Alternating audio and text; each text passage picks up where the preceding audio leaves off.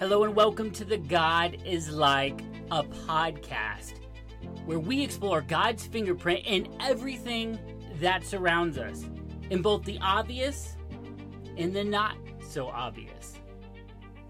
My name is Chris Stanley, and I'll be here exploring with you.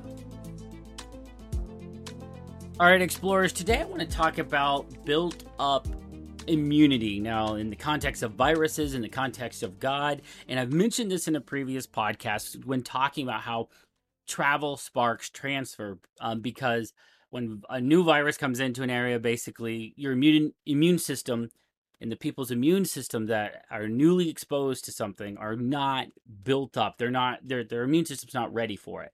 Um, but i want to talk about that point more instead of like previously we were talking about that travel was the key for um, the virus to be able to spread for the gospel to be able to spread a lot of times it's just travel is the thing that is really going to spark that up. But let's really look at this built up immunity and what the bible has to say about it and and how it works with viruses. So as viruses infect people they meet not everyone gets sick right? Just just because you're around somebody who happens to have a virus germ on them because they're everywhere uh, doesn't mean you're going to get sick. And those who don't get sick often have a built up immunity to it I remember as a kid, you know, everybody wanted to be around the kid who had chickenpox. The the moms would shuttle kids around to try to make them exposed to chickenpox so they had the immunity built up.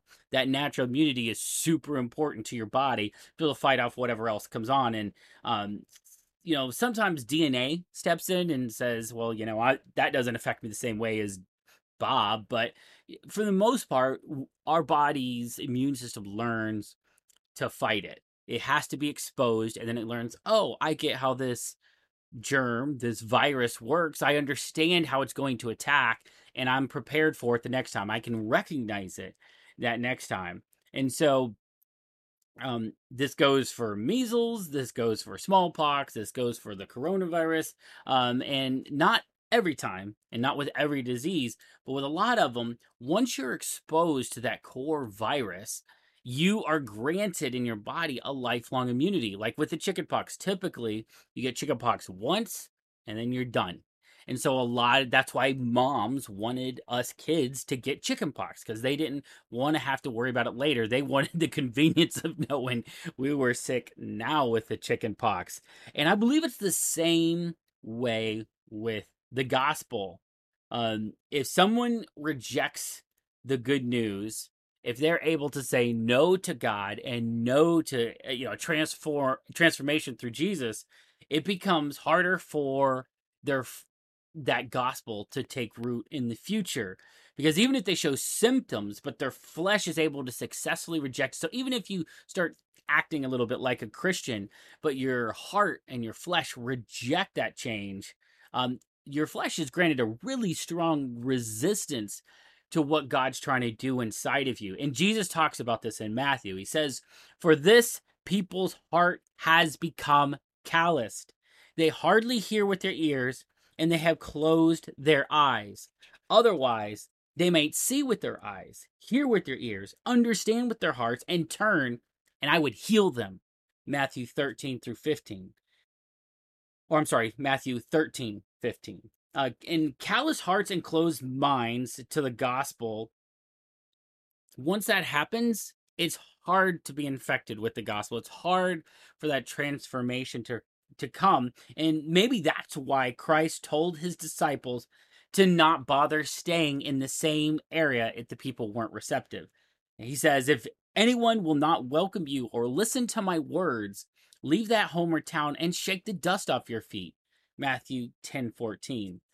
So there are still people who need to hear the gospel message and who are still receptive to it. But we, as the carriers of the gospel, must continue to spread Christ to find those that are receptive.